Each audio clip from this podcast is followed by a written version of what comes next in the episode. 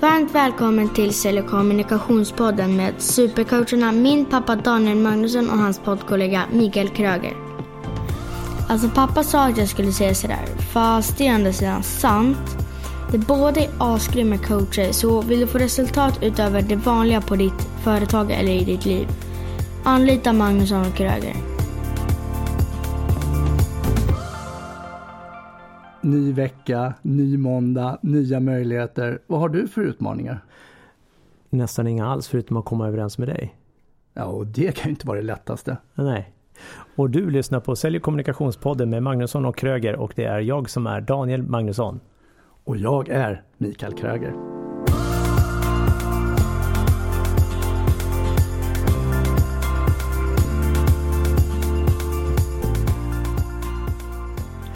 Så vad ska vi prata om idag? Alltså ibland tror jag att du är lite lätt förvirrad. Du är medveten om att vi har en gäst i studion också eller? Ja ah, just det, ja det är hon som sitter där ja. Ja, ah. den här positiva, envisa, framåtanda människan Johanna Ingelsson. Och hon ska få berätta vad hon gör. Varmt välkommen Johanna! Tack så jättemycket! Jättekul att vara här. Det är kul att ha dig här och du, eh, jag ringde dig för några veckor sedan och eh, bad dig komma. För du har ju en intressant profil och en intressant bakgrund tycker jag och har åstadkommit väldigt mycket. Eh, och eh, bland annat så driver ju du företaget e Equestrian. Equestrian. Stockholm. Stockholm. Så, och bara det, vi kan väl börja där direkt. Vad, vad betyder det? Equestrian? Equestrian är ett samlingsord eh, inom ridsport så att vi håller då alltså på med ridkläder och hästprodukter. Så att equestrian kan man säga betyder konsten att rida. Konsten att rida? Mm. Stockholm. Yes, och vi är ju då från Stockholm och väldigt eh, stolta, eh, stolt svenskt bolag. Så ja. därför ville vi ha med Stockholm just i namnet. Ja, just det. Häftigt. Mm. Och det som hände för några veckor sedan var ju också någonting riktigt häftigt tänker jag och det var ju när du blev utnämnd till Årets unga entreprenör. Precis. På Founders Alliance. Ja. Hur kändes det? Det var ju jättekul såklart. Eh, jättehedrande. Det var väldigt kul. Vi fick träna på och pitcha på dagen inför en jury. Eh, vi var då fyra finalister.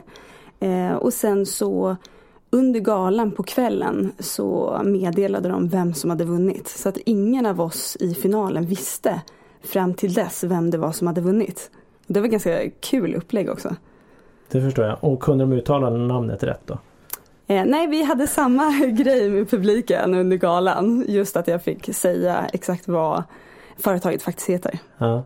Och då tänker jag så här, eh, för det stavas ju lite speciellt också. Vad är hemsidan? Är det också den är equestrianstockholm.com. Ja. Men eh, folk som håller på med hästar eller ridsport är vana vid equestrian, alltså det ordet. Så ja. det är inte lika svårt för vår målgrupp. Nej, vad bra, för jag är inte din målgrupp, för jag rider inte. Så att, eh, ja.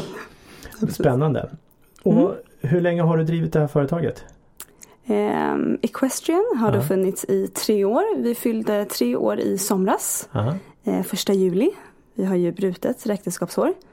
Eh, så det är ungt företag som går väldigt mycket framåt nu, vilket är superkul. Och den här motiveringen, vad, vad, vad var den? Vad var det som gjorde att de gav dig den utmärkelsen? Um, det var nog, vi, vi är ju lite speciella i och med att vi jobbar mycket med ekologiska material.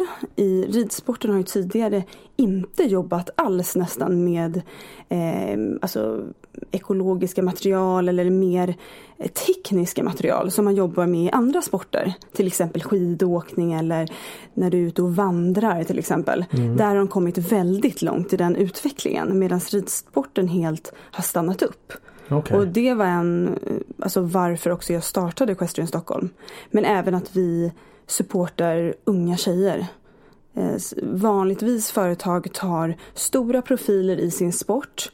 Ofta väletablerade äldre personer som har kommit hela vägen och sen väljer man att sponsra de personerna med produkter eller pengar för att ytterligare öka sin varumärkeskännedom. vilket vi har valt att gå en annan väg. Vi har valt att supporta främst unga tjejer som är upcoming och vara med på deras resa. Och det är också en viktig del i Equestrian Stockholm. Vad roligt. Mm. Och det går ju bra. Det går Ja. väldigt, väldigt bra. Eh, Jag läste siffror om att förra året så omsatte ni någonstans runt 7,7 miljoner.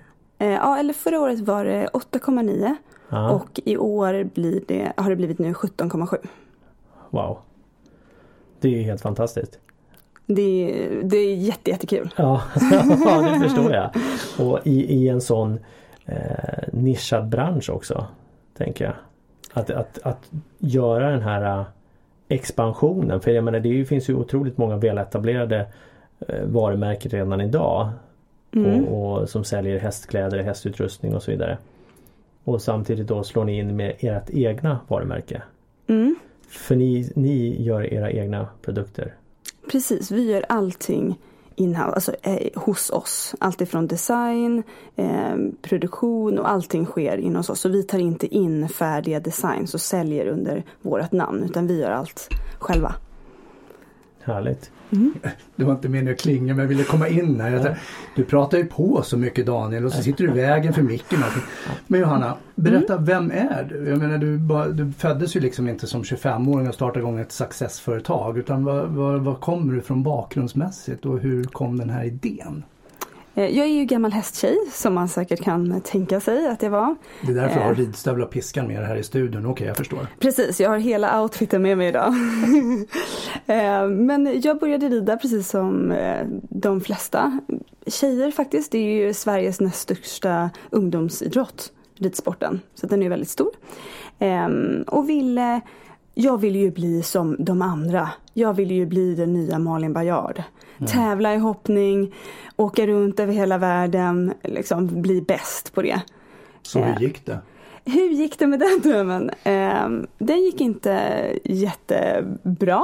Jag tränade och tränade och tyckte väl inte att jag hade kanske den eh, talangen som det verk- verkligen krävs för att komma upp till den nivån. Eh, och de hästarna som man måste också eh, ha. Så att jag under tidens gång där så började en annan dröm komma fram. Att jag ville jobba med hästar och ridsport fast ur ett annat perspektiv. Och just att jag inte kunde hitta kläder som jag tyckte pratade till mig som målgrupp.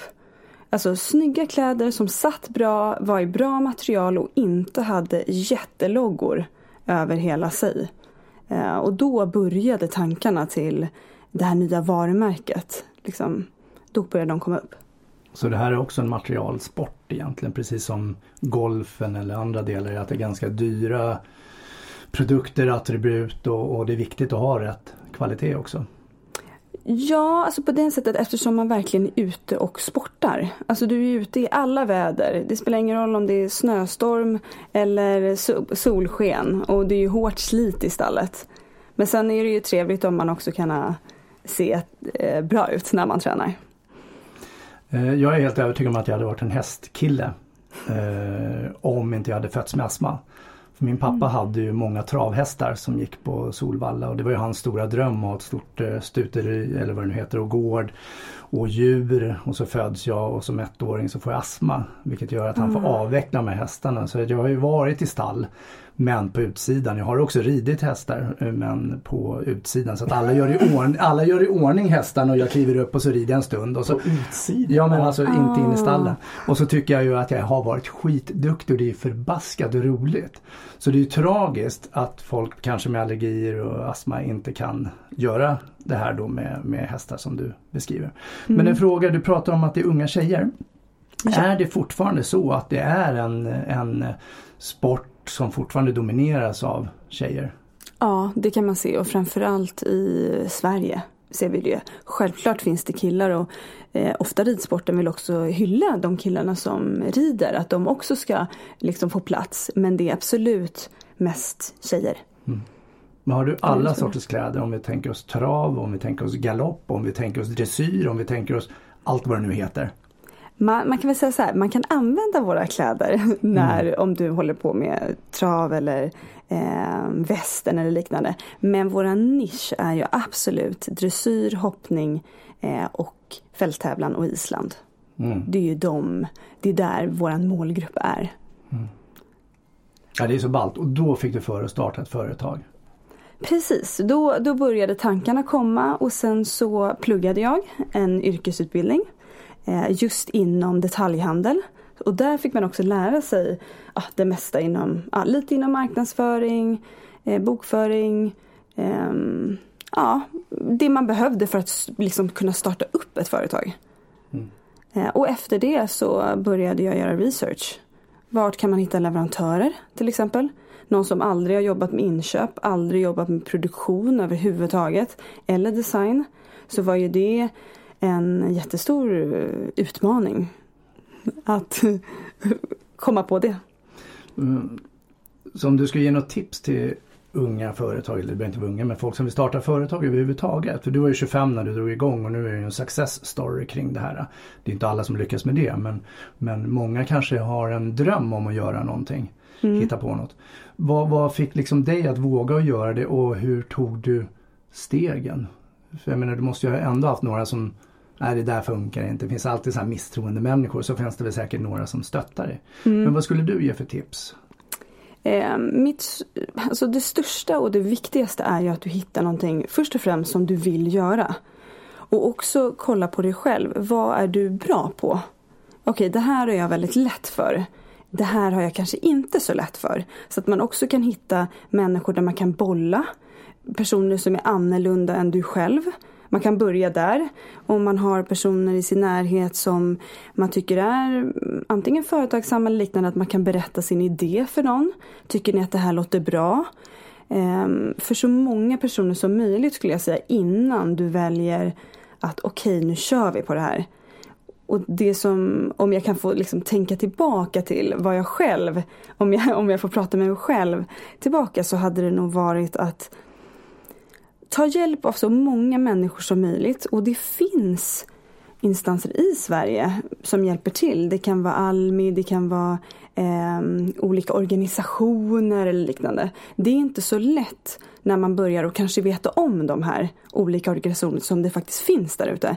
Eh, men leta upp dem och också ta kontakt för att få ytterligare vägledning när du liksom har valt att du vill köra. Och sen tänker jag också att eh, du lär väl bli eh, och vara en förebild. Eh, framförallt unga tjejer då som kanske ska in i branschen. Det behöver inte just vara hästbranschen men, men eh, in i branschen överhuvudtaget. Och har du några mentisar som du är mentorer för och driver fram nu eller för tidigt skede?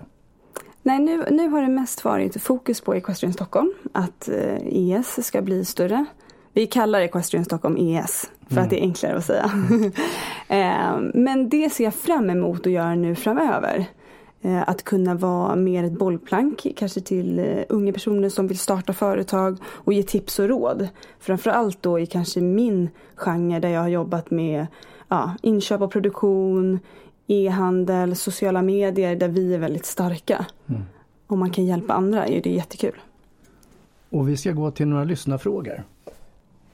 Ja, då har vi några lyssnarfrågor och en var ju då Hur ska nästa regering motivera fler unga att satsa på eget företagande i Sverige? Mm. Ehm, jag skulle vilja se att man går ner ända till skolnivå. Alltså att man börjar öppna upp för vad betyder entreprenörskap, företagande. Att inte det är så låst just till vuxenvärlden när du är färdig i skolan. Ehm, jag, jag tror att många ungdomar idag som kanske är skoltrötta, man är inte bäst i klassen, man har inte riktigt hittat sin grej. Jag tror att det skulle bli jätteinspirerande att kunna ta in föreläsare, eh, folk som har gjort den här resan som kanske inte var bäst i skolan eller som i mitt fall ytterst medioker i skolan men har hittat min grej. Och att man börjar lära ut ja, men redan på skolnivå lite lätt om ja, marknadsföring, eh, kanske till och med lite bokföring, alltså sådana saker. Att man ska kunna välja till det i alla fall. Att, man, ja, att det finns som en tillvalsmöjlighet i, eh, redan i högstadiet. Och jag märker att det här brinner ju du för så dina armar går ju och energin finns i det där av det där härliga dunsandet i micken. men det är väl som ja. i hästhoppning, du måste ju följa med. Du kan ja. inte bara sitta och vänta på något. Ja, precis. Alltså så rör vi på armarna. Men, ja, men hon, rev inte, hin hon rev inte hindret i alla fall. Det får vi se. Mm. Ja, men det är bra. Och nästa fråga då. Hur vet man vad man ska göra först när man inte vet vad som är rätt, fel att lägga sin tid på? Mm. Eh, väldigt bra fråga måste jag säga. För det är jättesvårt. Framförallt i början när man känner att man måste göra allt. Du måste tänka framåt men du måste också göra det som är akut just nu. Eh, jag brukade tänka ty, cirka 70-30. 70 procent det som är nu akut. Du måste ju få in sälj, du måste få in pengar på något sätt. Annars kan du ju inte jobba med det här. Och 30 procent, tänk framåt. Eh, vad är det du behöver göra för att kunna få ytterligare sälj eller marknadsföring eh, mm. framåt? Nu ringer du och du, det är förmodligen någon som ska köpa saker och ting. Och Johanna, när du pratar om det här med 70-30-regeln att eh, mm. det som är mest akut först mm. eh, behöver göras och säljet Um, vad skulle du vilja ge för tips? För ibland så går ju hjärnan i baklås och så börjar vi tänka så här, åh hemsidan måste vara klar först och jag måste ha mitt Instagramkonto och jag måste ha bokföring på plats, jag måste ha alla papper och så glömmer vi mm. bort det här 70 av att egentligen sälja. För det är mm. ju som du säger, pengarna måste ju in. Mm. Jag tror, så att man försöker göra en tydlig, tydlig plan. Okej, okay, vad är viktigast? Vad, vad får jag in pengar på först? Ja, det är de här till exempel fem kunderna. Det här måste jag göra nu. Okej, okay, men vad, då måste jag ju boka in möte med dem eller eh, åka ut till dem, sälja till dem eller vad det är nu man ska göra. Och sen det här 30, sätta sig ner och kolla, okej okay, hur går vi framåt? Som i mitt fall, eh, hur bygger vi upp e-handeln på ett bättre sätt? Eh, boka in möte med dem som kan hjälpa dig för att det ska bli bättre eller eh, hur du ska kunna utveckla olika processer. Till exempel som nu eh, i vårat skede. Nu är det ju mer uh, den typen av jobb. Mm. För nu är inte det här sälj, sälj, det gör vi ju också. Men nu har det börjat skifta. Helt plötsligt så är det inte det som är 70 procent. Utan nu måste vi kolla mer på hur ska vi kunna bygga det här bolaget till att bli ett större bolag så snabbt som möjligt. Och det görs ju genom att kunna börja strukturera upp vad ska alla personer göra. Till exempel. Hade du produkterna när du skulle ut och sälja första gången eller sålde du innan produkterna fanns? Jag började ju marknadsföra det innan produkterna fanns. Ja. Så ditt första säljmöte då, när, du inte hade produkterna, vad, vad sålde du för någonting? För du sålde ju inte fysiska produkter utan du måste ha sålt någon idé. Berätta! Ja, vi, vi gjorde ju så att vi, ehm, jag kan berätta två saker faktiskt som vi gjorde innan just Equestrian Stockholm ens fanns. Eh, och framförallt inte Equestrian Stockholm AB. Det var att jag tog eh, kontakt med olika ryttare som jag tyckte var framstående och duktiga. Eh, som jag gillade. Jag började sätta på dem Equestrian Stockholm kläder. Alltså jag broderade upp. Vi gjorde några tecken. Där vi hade extremt få produkter. Vi höll på att testa oss fram. Så det satte vi upp på de här profilerna som hela tiden red runt med det här, tävlade med det och syntes runt i våran målgrupp konstant. Och sen gjorde vi en annan rolig sak. Eh, det här var nu flera år sedan innan Equestria Stockholm AB startades. Då tog vi kontakt med en jätteduktig eh, dressyrryttare som heter Jenny. Hon var lite speciell i dressyrsammanhang. Dressyr är vanligtvis väldigt eh, gammeldags kan man säga. Eh, det är ordning och reda. Eh, för er som inte vet vad dressyr är så är det på banan när, när, hästen dansar omkring på banan med sin ryttare. Gör olika moment vid exakt rätt tidpunkt. Och sen bedömer domarna det. Eh, så hon skulle i alla fall tävla i Globen. Det här var jättestort. Hon hade kommit till final. Och då gjorde vi en jättekul grej med den här tjejen i den här traditionella sporten. Och hon var ju en rocktjej. Så vi gjorde en form av frack där vi eh, tog inspiration av hennes mc-jacka. Och gjorde, sydde om då en frack så att den var mer som en mc-jacka än en frack. Eh, och hon går in och vinner i Globen. Och det här blev ett jättepresspådrag. Och var i jättemycket media. Eh, där också den här fracken fick väldigt stort. Och det var då folk började fråga, men vad är det här för någonting? Och det är det vi kallar för produktplaceringar. Precis. Mm. Har, du, har du fått hjälp av det här tv-programmet? Jag sappade förbi något med, med, jag tror det är döttrar som lär sina papper att rida eller något sånt där. Är inte det dressyr och typ någon av tv-kanalerna som har någon sån här reality show? Ja, jag vet om programmet. Ja. Absolut. Så att de, eh, då, får de, då får tjejerna då eh, lära eh, sina pappor att rida. Mm. Okej, okay, du har mm. ingen hjälp. Jag förstår. Mm. Nästa fråga Daniel. Ja, nästa fråga. Det är då hade, och det hänger ihop väldigt mycket med, med den förra frågan. Då. Hade du gjort något annorlunda i företagsbyggandet om du eh, kunnat välja om? Och i så fall vad? Mm.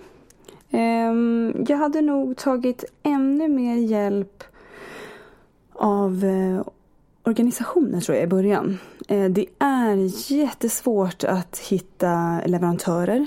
Leverantörerna var ju våran absolut största eh, problematik vi hade, framför allt i början. Eh, när man bestämmer en sak men det kommer inte. Eller det kommer helt fel typer av produkter eller till exempel inte tillräckligt bra kvalitet. Så det är ju verkligen någonting jag hade Eh, som vi har jobbat superhårt med och kommit en jättelång bit på väg. Men om jag skulle råda någon som skulle till exempel jobba med produktion eller man vill starta ett märke eller en e-handel eller man vill göra ett eget varumärke. Det är ta hjälp att hitta rätt leverantörer. Det kostar att ta fel eh, och är väldigt tidskrävande och jobbigt psykiskt. Ja, det, det, kan jag tänka mig. Och då tänker jag att du säger det här med att ta hjälp och att prata. Du nämnde det tidigare just det här med att prata med så många som möjligt runt eh, din affärsidé som du har och du ska starta. Eh, då finns det ju också en risk att du eh, stöter på folk som bara blir negativa. Och, och kanske sågar din idé eller liknande och kanske i, framförallt i den här branschen tänker jag också, det är ju en väldigt traditionell bransch och du skulle jag säga anses förmodligen som en uppstickare mot mm. det traditionella och så vidare. Hur, hur stötte du på det och om du gjorde det, hur hanterar du det? Um, ja, det har jag absolut stött på. Att som ung tjej skulle jag säga, eh, gå in i en bransch som har varit väldigt lik sig i väldigt, väldigt många år. Ehm, det finns några tunga spelare ehm, som är väldigt framgångsrika inom den sporten. Så absolut har jag stött på att folk har varit ifrågasättande. Men eh, någonstans tror jag att om, om man har en bra idé, om man tror på idén, då ehm, Självklart kan man få mothugg och viss, viss kritik är ju bra att lyssna på när folk ifrågasätter. Och det gör ju också att man får tänka efter. Men är det här verkligen bra? Eller ska jag ändra lite grann kanske utifrån vad folk säger? Men sen om man har en bra idé och tror på den, då är det ju bara att köra. Det spelar mm. ingen roll mm. vad någon annan säger om det liksom. Testa. Kör. Ja, men det är bra. Det gäller att sålla på något sätt och få en andra, en second opinion eller vad man ska säga. Mm. Från andra i nära och kära exempelvis. Om, ja. om du blir sågad av på en sak så kan du fråga andra också då. Ja och sen så beror det på lite vad sågandet är om. Om du får en sågning, ja det där kommer aldrig gå. Ja du, jag ska berätta för dig hur den här branschen ligger till. Nej men det är ju inget Det ska du lyssna på eller? det är ju inget konstruktivt. Vad ska jag lära mig av det? Men om någon säger så här, ja det där med ridkläder, men har du tänkt på att du kanske måste nischa in det ännu mer? Eh, har du tänkt på marknadsföringen? Hur, hur ska du klara det? Ja okej. Okay. Ja men det kanske jag måste tänka på. Var, vart ska jag profilera mig någonstans? Är det verkligen här eller ska jag kanske pusha på något mer sätt? Det är ju konstruktivt. Men i, där, där, ser man ju liksom skillnaden på eh, konstruktiv, alltså kritik om man säger, eller ifrågasättande. Ja, ja. Och det där är ju det är otroligt viktigt. Mm. Och just att ta in det där, vad, vad, är det konstruktivt? Är den specifik eller är den inte det? Mm. För annars så finns det de som bara vill trycka ner och kanske då ta död på dina drömmar och så vidare. Att eh, släppa det. Och det gäller ju inte bara i det här utan det gäller ju allt, tänker jag. Att lyssna på det som faktiskt tillför någonting. Mm. Oavsett om det kan vara jobbigt att få den här feedbacken ibland så är det ju viktigt att ta in den om den är konstruktiv. Ja och också tänka att om du gör någonting nytt så kommer du alltid få en reaktion. Det blir naturligt. Det är inte konstigt att någon, va? Och att du också, och det är en del att få några sådana som säger va, det där tror jag inte på. Det där kommer aldrig gå. För att man gör någonting nytt som kanske inte alla personer gör. Så det, på något sätt, det måste man eh, ta lite, det kommer komma. Så att man inte blir helt nedbruten av det. Men att eh, vara runt människor som stöttar dig och vill ditt bästa. Det skulle vara, det är jätteviktigt. Att man försöker ha en sån grupp av människor som liksom pushar en.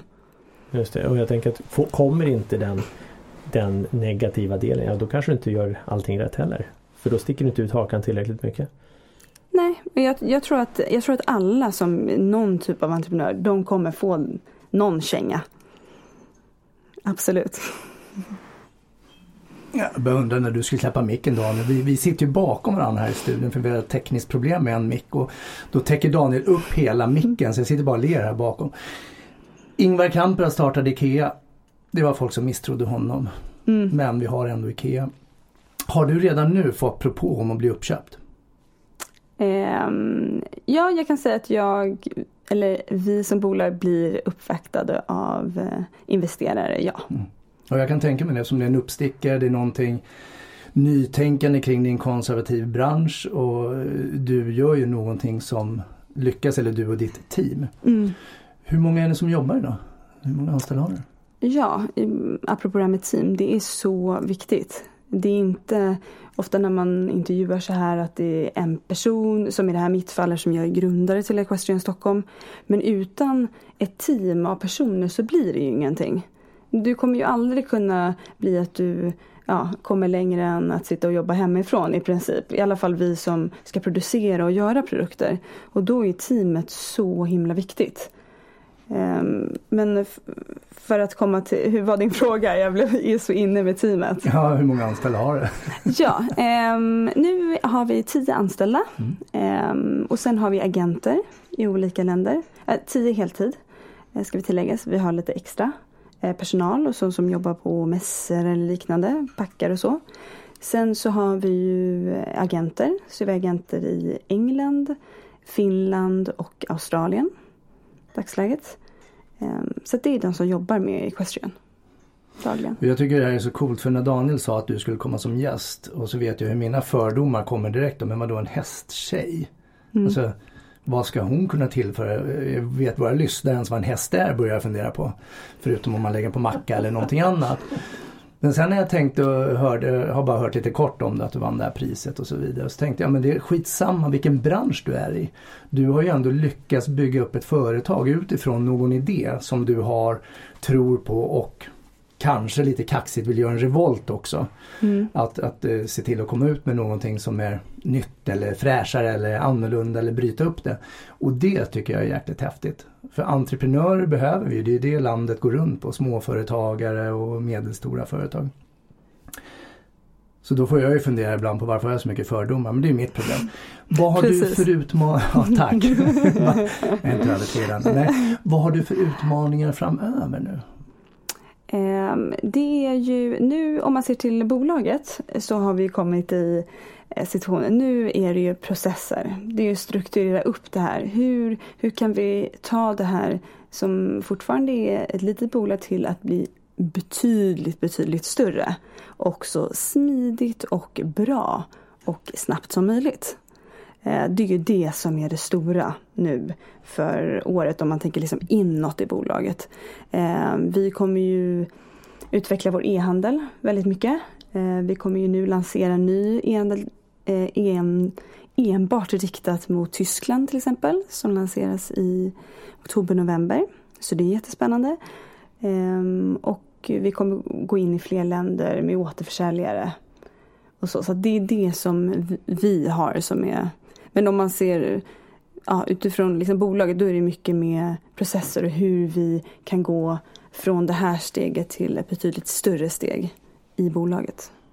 Är Tyskland den största marknaden vad gäller eh, hästsport?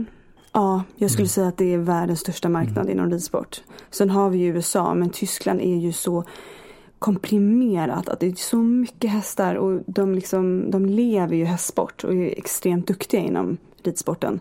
Eh, så det är en väldigt viktig och bra marknad för ES.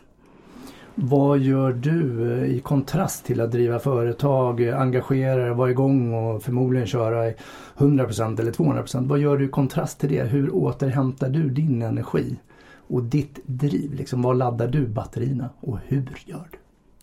Ja, eh, jag är ju ganska on-off som person. Så när jag är on, då kör jag. Eh, och när jag är off, då måste jag få vara off. Då försöker jag att inte kolla i mobilen, inte datorn eller ingenting sånt. Jag kan till exempel, jag är ju ganska lat när jag är ledig. Då är det liksom kolla på film, gå ut med hunden, eh, lyssna på en bra podcast. Mm. Vilken då? Min nya favoritpodcast.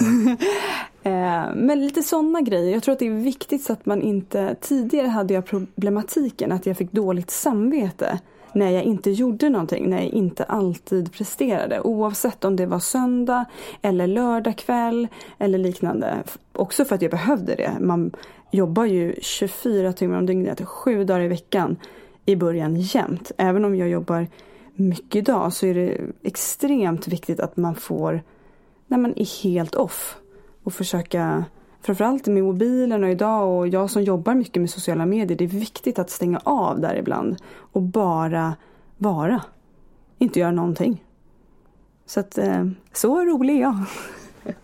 och, och, jag tänker så här, vad är mest utmanande för dig då i din roll?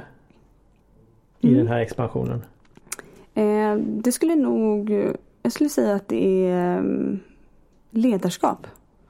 Det är väldigt annorlunda att vara ehm, ledare över ja, två, tre personer kanske och man kör på och, och eh, eh alla hjälper alla och alla gör nästan allting i en organisation. Och, och från att gå från det till att ta in eh, väldigt duktig personal, erfaren personal på olika positioner i bolaget eh, och också kunna pusha på till att bli större och mer etablerade i massa olika länder och så. Det är ju en stor utmaning. Eh, hur man växer i det. Och också det här med att eh, tänka sig själv, vad tycker, vad brinner jag för? Eller vad, vad, och vart gör jag mig bäst? Ibland som, eh, jag tror kanske många känner igen sig i det, att man hoppar in där det behövs. Man kör på. Men om man backar några steg, okej okay, men vad är egentligen viktigt att jag gör? Vad är jag bäst på? Som kanske inte någon annan kan göra. Och därför kanske fokusera och lägga sin tid där. Och inte köra på 40 bollar samtidigt. Just det. Och vad, vad, vad skulle du säga är det som driver dig då? Att, att hålla i och driva på och växa hela tiden med företaget? Jag har ju något så här konstigt. Jag, ja, för det är ju jätteviktigt för mig att det går framåt. Jag drivs ju av att ES ska bli, till exempel, jag vill ju att ES ska vara en av de absolut bästa arbetsplatserna. Jag vill att vi ska kunna ge tillbaka. Ehm, jag vill att vi ska vara ett ungt företag som tänker nytt. Eh, att vi ska vara en, alltså en spelare som man kollar på i branschen. Att de här tar liksom riktning. Alltifrån när det gäller ekomaterial till att vi skänker till välgörenhet eller att vi är en jäkligt bra arbetsplats och en arbetsgivare som är jäkligt bra att jobba för. Eh, sånt drivs jag av väldigt mycket. Och också sen kanske i framtiden kunna ge tillbaka till, ja men inspirera unga eh, till att våga följa sin dröm.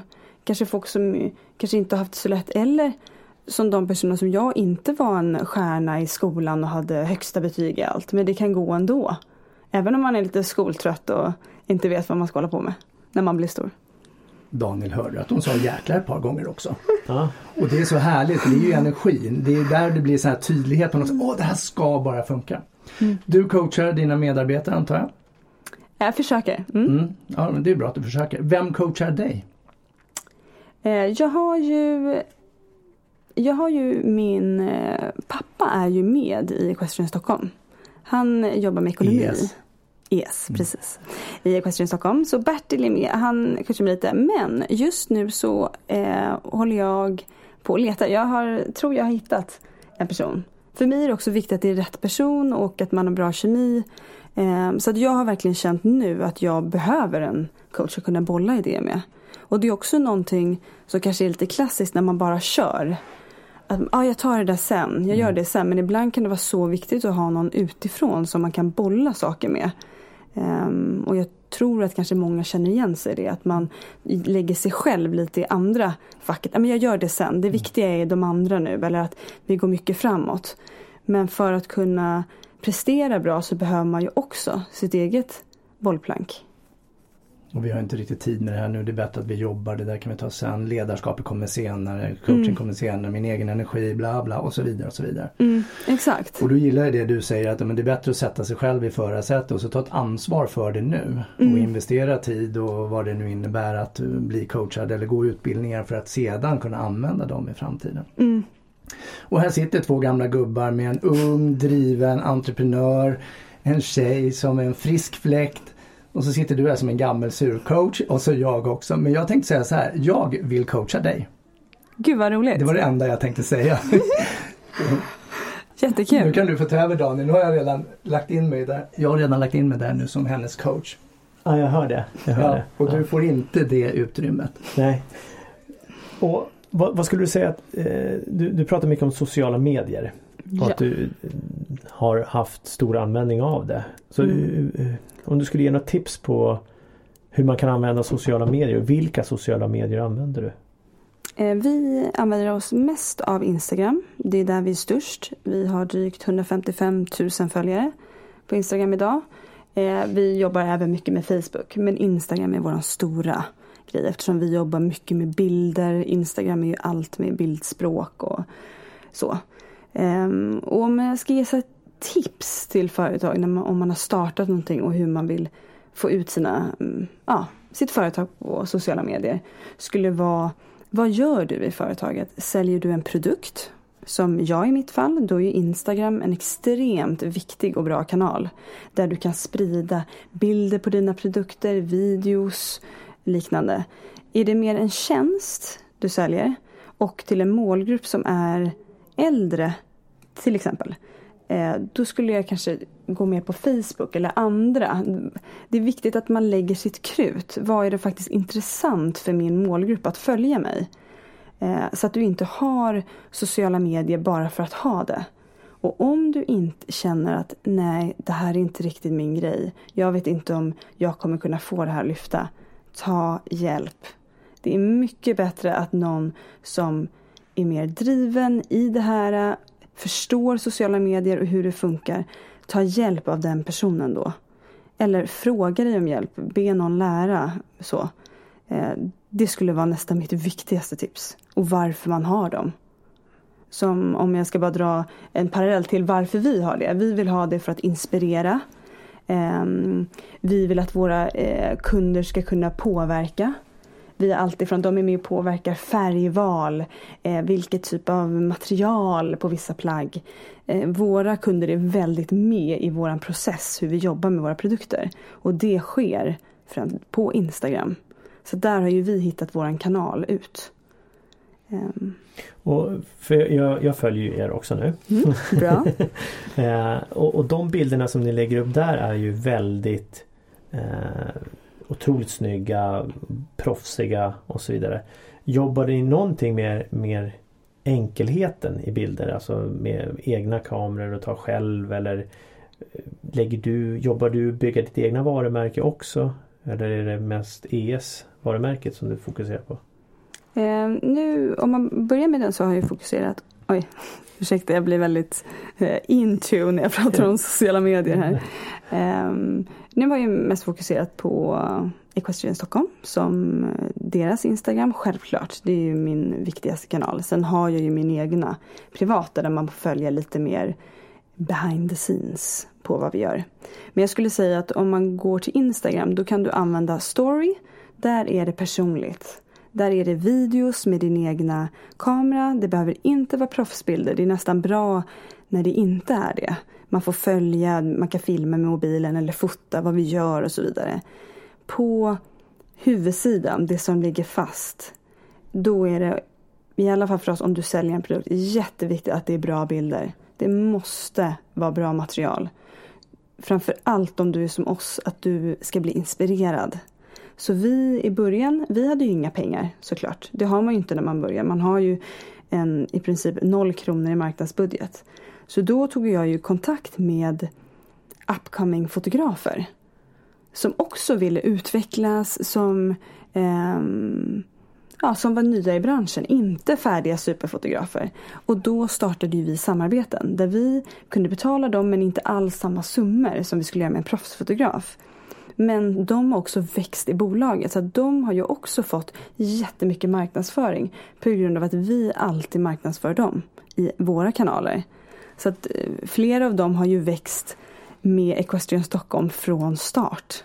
Vilket är superkul. Och man kan se deras utveckling också med eh, bilden och allting. Från hur det var i början till hur det är idag. När startar du en podcast? En på Nej, jag vill ju inte konkurrera med er så jag vill ju bara komma och besöka er.